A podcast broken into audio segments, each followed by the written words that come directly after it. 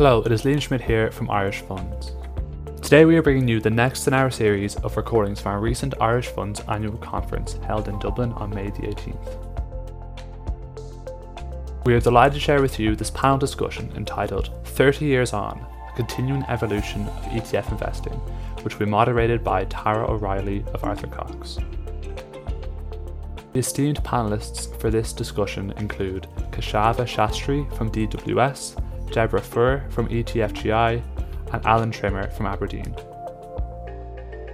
30 years ago, investing was revolutionised with the launch of the very first ETF product.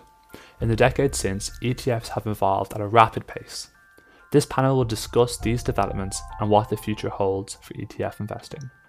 I'm sure you'll find the insights to be fascinating and do keep an eye out for further podcasts shortly from the Irish Funds Annual Conference 2023.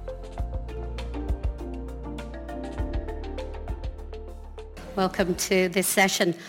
I'm Tara O'Reilly and I'm co-head of asset management at Arthur Cox. And I have been working with ETFs not for 30 years, but for many years. Um, and it has certainly been a journey uh, full of twists and turns, full of new ideas, full of how do we get this to market and then a rush to market when you've worked that out. And I feel very fortunate to have been part of the innovation and development of this product throughout the last few years. Um, I'm joined on the panel by a number of people who were also on that journey and so who need no introduction. So I will just welcome them to the panel. And that's uh, Keshava Shastry from DWS, Deborah Fuhr, ETFGI, and Allan Trimmer from Aberdeen. When I first started working with ETFs, they were somewhat more of a niche product, an interesting innovation, but they are now very much a central part of the investing ecosystem. And we see statistics like in the US, there were more ETF fund launches than mutual fund launches. And the trading of ETF is about a third of all equity trading A little less in Europe, but still around a seventh, which are significant numbers for what was a niche product.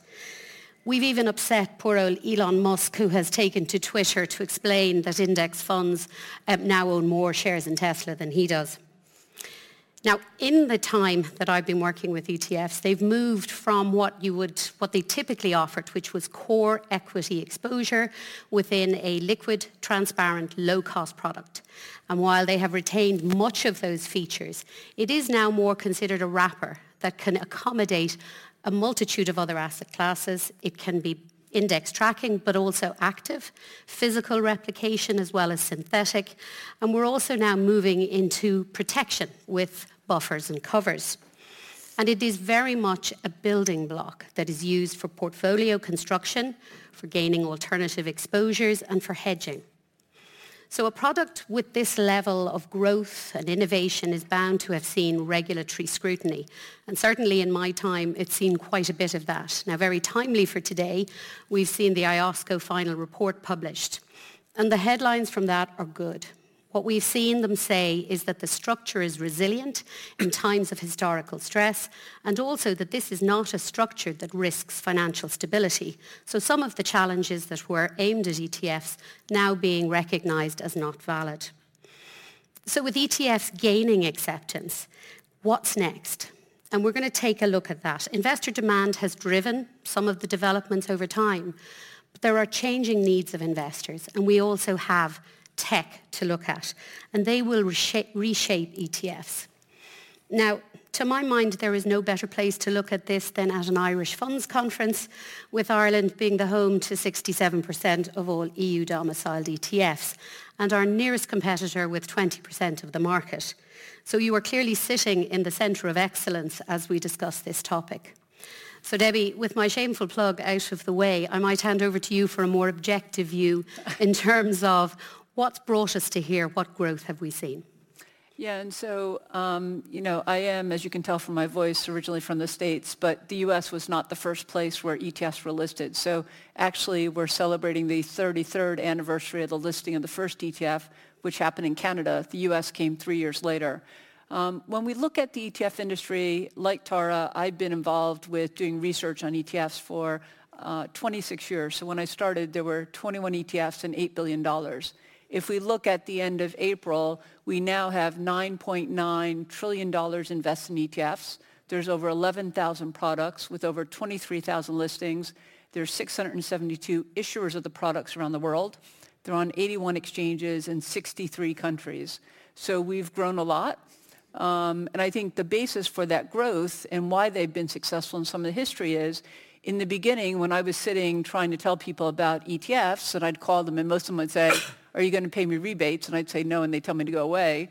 Um, what you found is as we've had RDR and Dutch RDR and moved to more people embracing investing, what we've seen is ETFs have become the only democratic investment product, and that is what has driven their success. And by that I mean you can look at who owns ETFs, and there's now over 7,000 institutions, so sovereign wealth funds, hedge funds, asset managers, advisors, but also end retail investors. And when we look at the types of products, up until 2008, they were all focused on equities and they were all indexed. But as Tara said, in essence, ETFs here are UCITS funds with the added benefit of being listed and traded on exchange. Right now, about 75% of the assets are in equity exposure. Fixed income accounts for about 17%. Active is about 5.5, and then you have a mixture of other things. The U.S., though, is the dominant home of assets. So of that 9.9, the U.S. accounts for $6.98 trillion, or 70%. Today, Europe is at 1.58 trillion, and we're accounting for about 16. Asia Pacific ex Japan is 617. Japan is 478.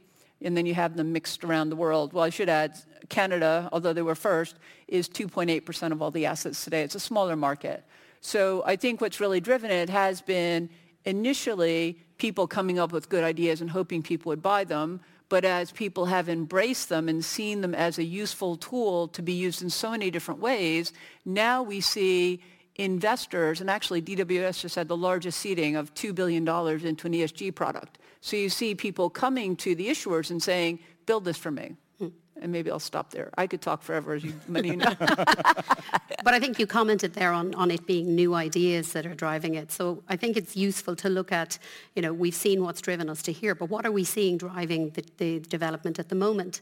So Allan, what do you think are the key product trends that we're seeing at the moment? So I guess from uh, my perspective, 33 years or 30 years, we're three months nearly into our ETF journey. So uh, we're still very early days in um, our kind of plan and what we're going to do going forward. But I guess a key tenant from our ETF strategy was about active ETFs. Um, obviously a relatively small proportion of the EMEA market, always get nervous, Debbie. You're here, sub 5% if I get my numbers right. Um, but it's definitely an area that I think we will see continued growth on. And I think as we've been going through our strategy and the launch of our first fund, which is an active ETF, what I've realized is it's a wrapper, and that's a kind of key thing for me. And a lot of the conversation I've had during the last sort of year or so has been, oh, ETFs, great intraday dealing, low cost. And I guess from my perspective, it's about the value that the proposition brings to our clients. So ultimately, whether it's an active, passive, systematic, smart beta strategy, it's about the value that delivers. And I think we need to sort of move the narrative on to actually say, look, the ETF wrapper is suitable for a whole different range of products and investment strategies. Maybe not all, you know, your most liquid strategies or something that you've got really high uh, amount of IP in, you really maybe don't want to have the daily disclosure of that portfolio. But from my perspective, whether a client wants to come and buy our investment capability mm. through a mutual fund, ETF, token, model portfolio, that's a key thing is we need to meet investors. And I think from my perspective, the ETF is that growing area of demand where we're seeing more retail clients starting to buy ETFs. The RDR, obviously, the European Union didn't go quite as far as we maybe wanted or expected them to level the playing field in terms of retrocessions. But I think from our side, we'll bring to market, you know, active, innovative ideas in the ETF wrappers that our clients really want. And like I say, it's, it's quite interesting how the journey I've been through with the team back in Aberdeen has kind of evolved from this is this just a passive strategy of capability through the ETF wrapper. And actually, there's so many signs now that active is, is a way forward. And you mentioned that, that um, you know, it may not be a wrapper for all strategies. Um, we've heard about what DWS is doing on ESG, but we've also heard about crypto, and that's a more challenging asset class for regulators. So, you know, Keshava, where are we going with crypto ETPs, ETFs? Thank you, Tara. I mean, just to add up on what kind of Allan and kind of Debbie mentioned, you know, the client base is, goes from extremely sophisticated central bank sovereign wealth funds. If you look at the largest client in the world is Bank of Japan. That's, you know, it's not confidential, it's public knowledge. They're going to several, several, several hundred billion dollars of usage of ETFs uh, in their portfolio. And then you have the other end, obviously the retail, but everybody in between, sovereign wealth funds, pension funds, asset managers, some of them are publicly available on Morningstar databases or Bloomberg HTS function because of 13F filing in the US. Some of them, some of them are not visible, but the client base is extremely sophisticated and they use it for whether if it's strategic allocation, tactical allocation, transition management, and so on. And the, the ETF, as you said, it's, it's a wrapper, and the ETP is obviously a, a different kind of um, technology in a way, a different wrapper. Uh, and there are obviously existing products in Europe um, in gold, silver, mm. the commodity exposures, and also carbon and some of the others where a fund regulatory framework does not allow for that exposure.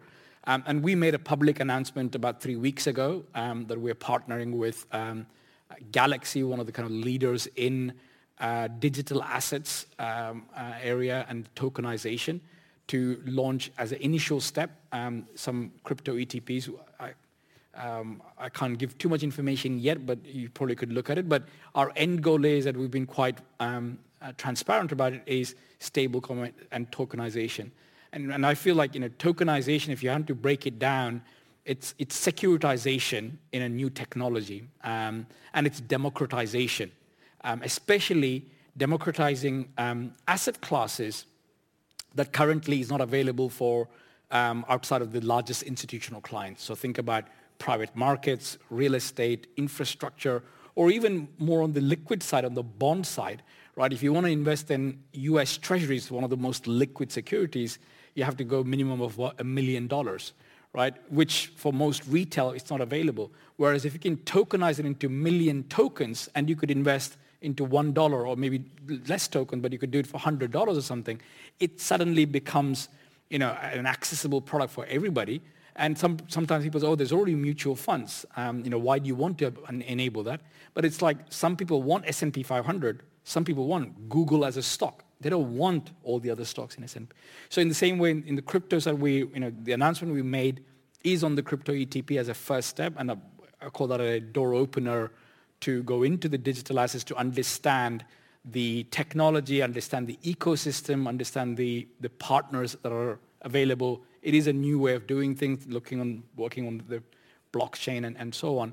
So, you know, you want to go in steps. So we believe in, yeah, there are clients, institutional clients that are basically saying we want access. Some clients are vocal and public about it. And, and you talk about that in investor interaction and maybe a question for you, Allan. You know, when you're looking at getting into ETFs, is it product innovation, a new wrapper, or is it investor demand that's driving you that way?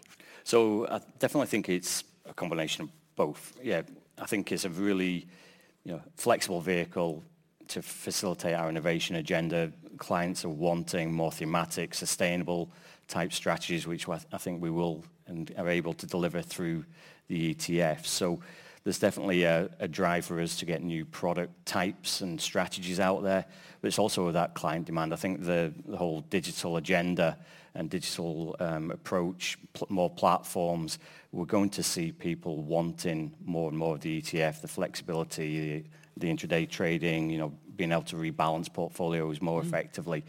Um, and I think on the, the crypto side, I think, again, it's a really interesting area where um, the largest investor in Archax, which is um, the UK's only FCA uh, regulated digital securities and crypto exchange.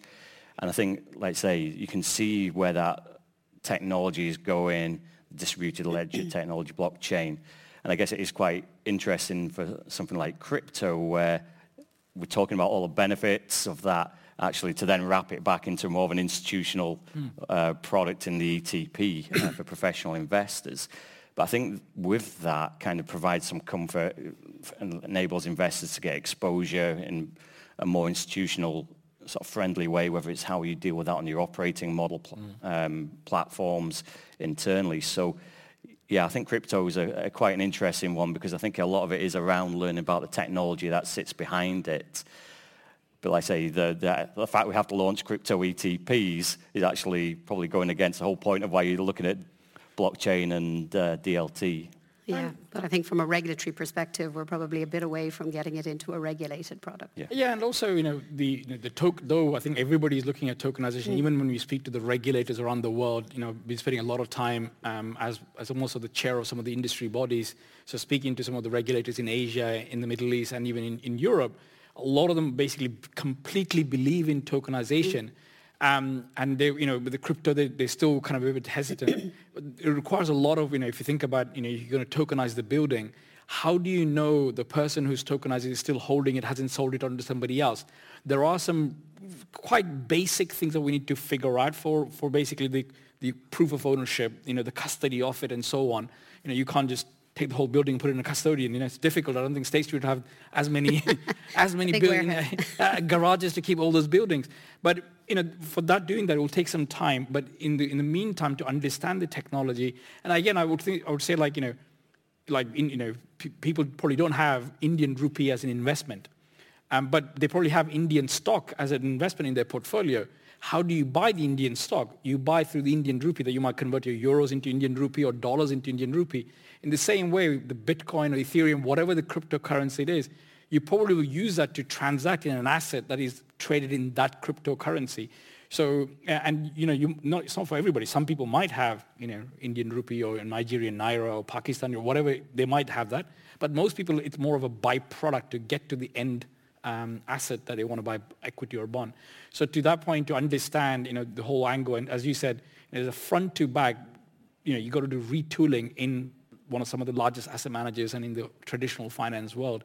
And you got to you know, start walking before you start running. Um, and there are significant things to be sorted out, which will be sorted out. But for tokenization to like liquidity, for example, there are a couple of, in Switzerland, they've uh, actually tokenized a couple of corporate bonds, um, the SDX, the Swiss Digital Exchange.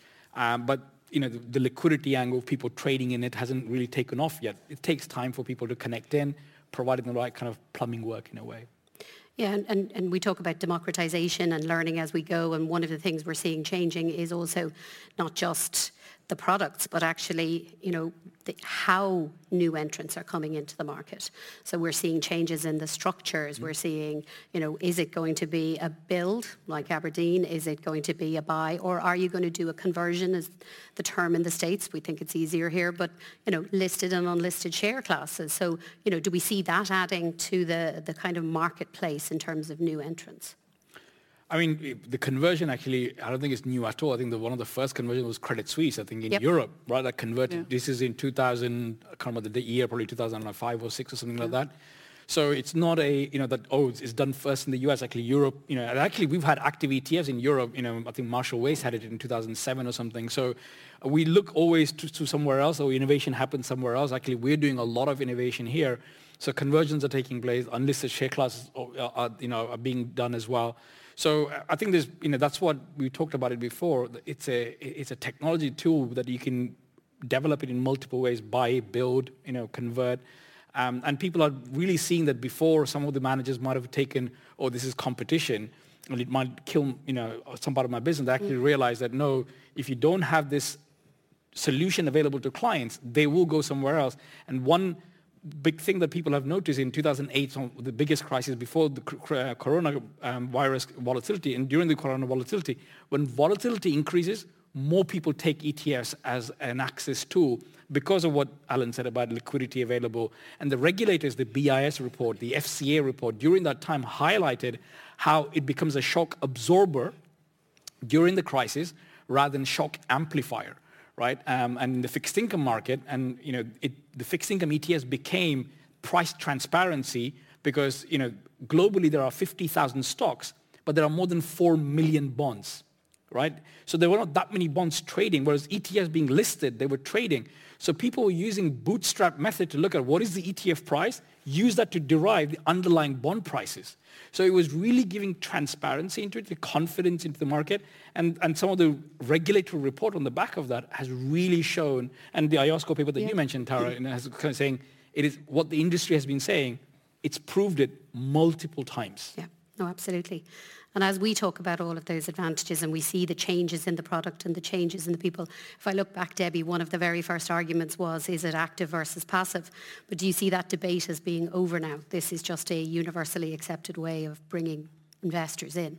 I think there's still some people who think it's index, but I wouldn't even call index products passive because the important thing is for most people, they've been using ETFs to generate alpha. So they look at you can get 90% of the variation returns from your asset allocation. So if you're using low cost or cost efficient ETFs as building blocks, you generate alpha through overweighting and underweighting. So I don't think that they've always been thought of as this passive go away and leave it. Um, but I do think increasingly, especially in the US, end investors, retail, are asking the managers of products to convert into ETFs. And the irony is, you know, here we're talking about should the central bank allow for non-transparent mm-hmm. active.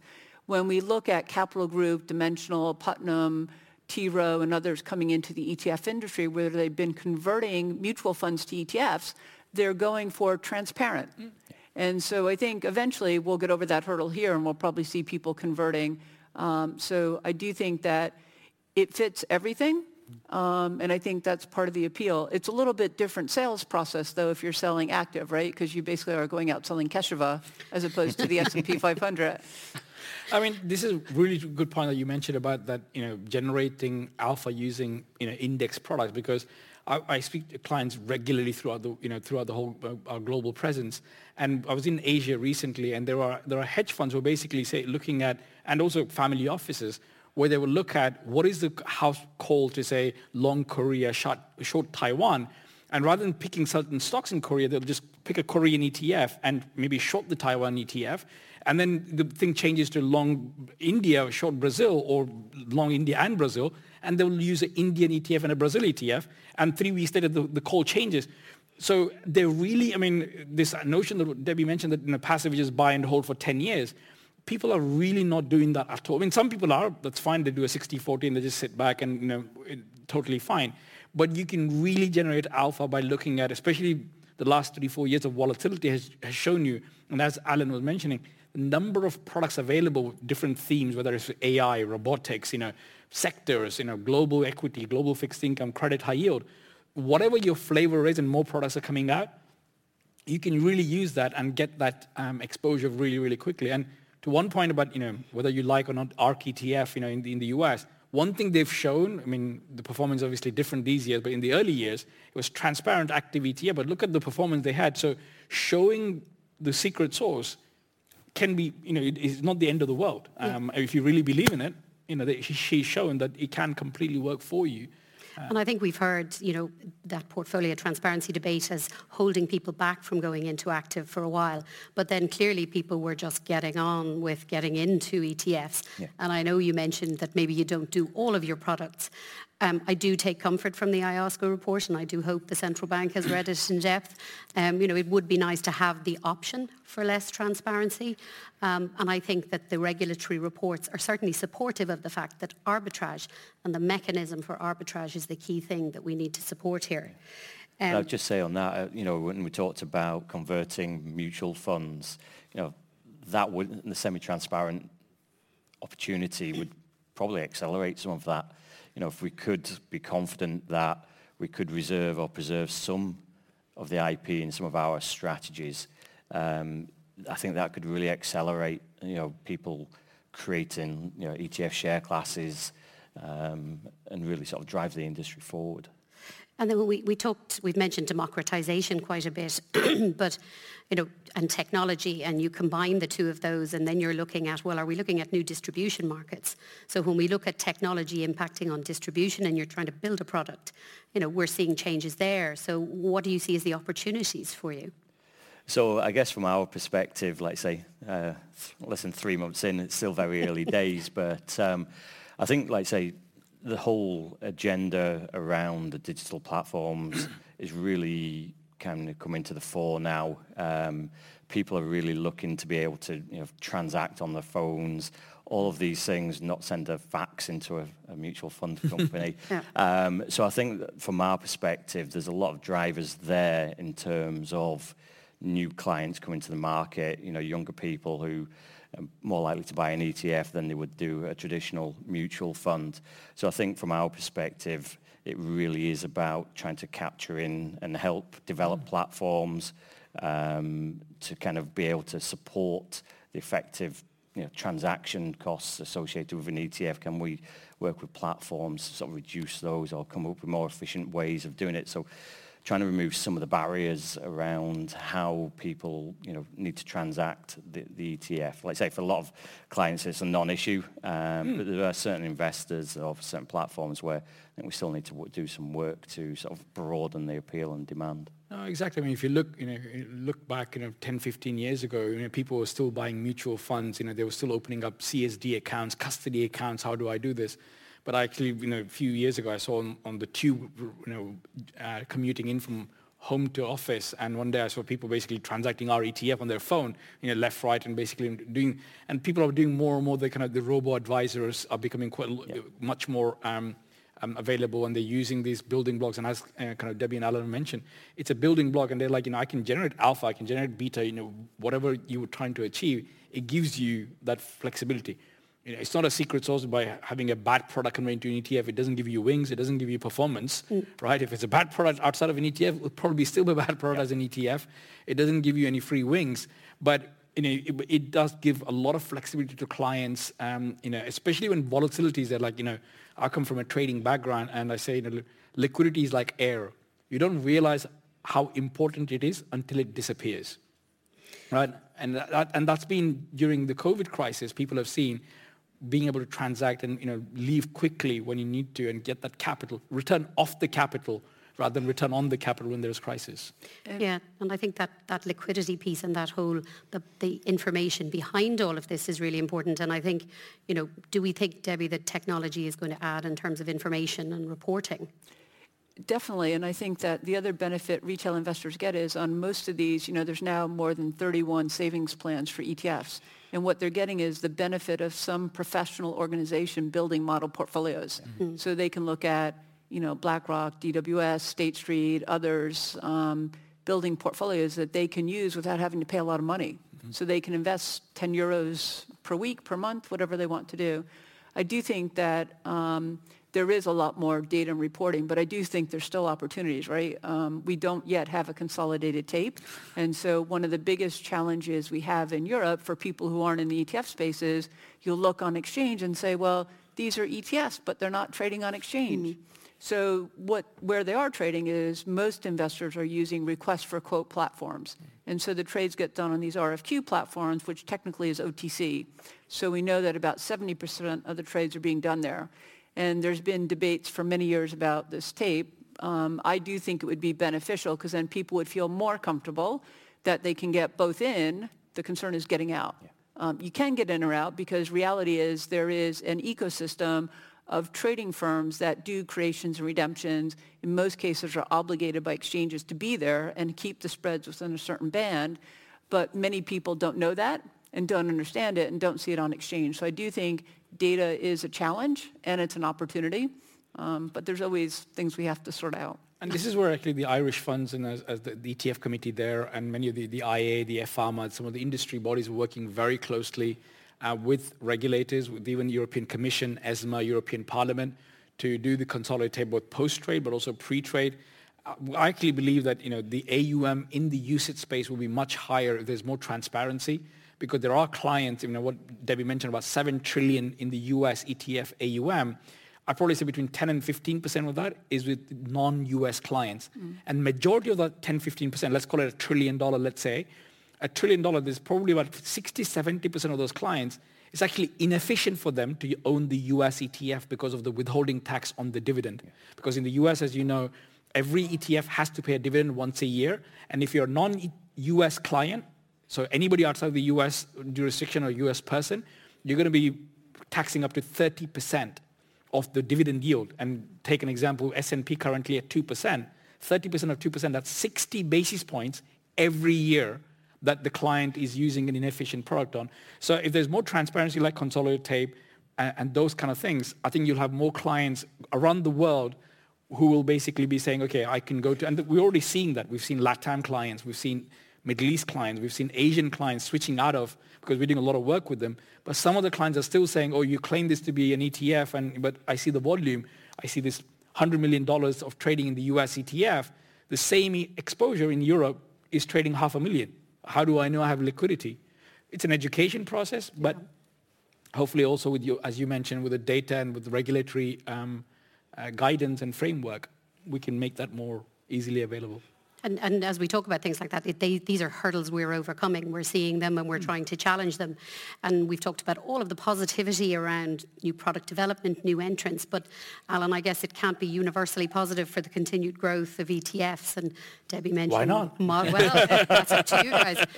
But we, we've heard the word model portfolios. So do you see disruptors coming, other things that might challenge the ETF growth? So I think um, obviously things like direct indexing in the US, people being able to buy individual stocks.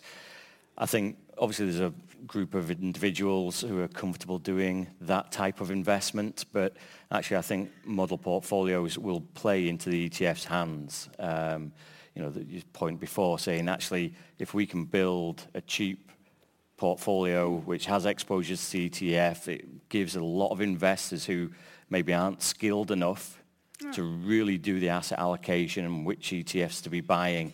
You know, people have done research on the underlying ETF. I think that is where we'll see a lot of the, growth coming. Um, and model portfolios in particular will be beneficial to ETFs. And the direct indexing, I think, is going to be quite interesting to see how much uh, customization people actually want and when they actually see the outcome and the results of their own tinkering. I look at my own pension scheme and think I should have uh, gone to somebody who knows what they're doing. Um, but I think, like I say, the model portfolio is going to be a new opportunity. Direct indexing, I think tokenization is also going to be the big thing, as we've touched on before, in terms of how quickly mm. will we see the tokenization come in. Um, and now we're tokenizing ETFs. How, how is it all going to work, the infrastructure? To support that. I think it's a really exciting journey because I think all of these will interplay to build scale for the end investor ultimately. I think, you know, whether we see more mutual funds converting to ETFs, whether we see the tokenization on the ETFs, if we, I guess our aim and our ambition is to build larger and larger funds because it ultimately reduces the cost to investors. So I think a lot of the innovation that's going on from a vehicle perspective will, will actually support the growth of ETFs as well.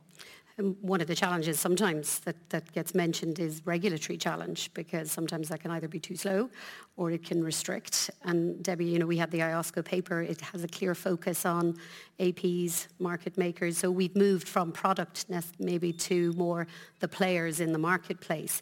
You know, do you have any concerns around where we might go in relation to some of those or in terms of how there's a selling done? Yeah, I guess the concern that the regulators, I can remember being here um, at the other convention center when the head of IOSCO mm-hmm. got up and said, ETFs are very good innovation. They're concerned there might be a black swan event, and they're concerned that when the authorized participants who are able to create and redeem are high-frequency trading firms, that's a concern for them because it's not a Goldman Sachs or a UBS or Morgan Stanley that they know. Um, I do think those firms are committed to being there. But I do think regulators, even the IMF came out with something quite recently, are concerned in looking at the concentration of certain types of products being traded by those firms. Um, so I do think they'll continue to look at that. I think they've looked at even index providers and said, should index providers be regulated? You know, they did make some, in some people's minds, arbitrary decisions about delaying rebalances. Mm. And so I think they're all just looking at, are there things that could be done given they're looking at retail investors um, to improve the outcomes or kind of make it more certain what's going to be the outcome going forward.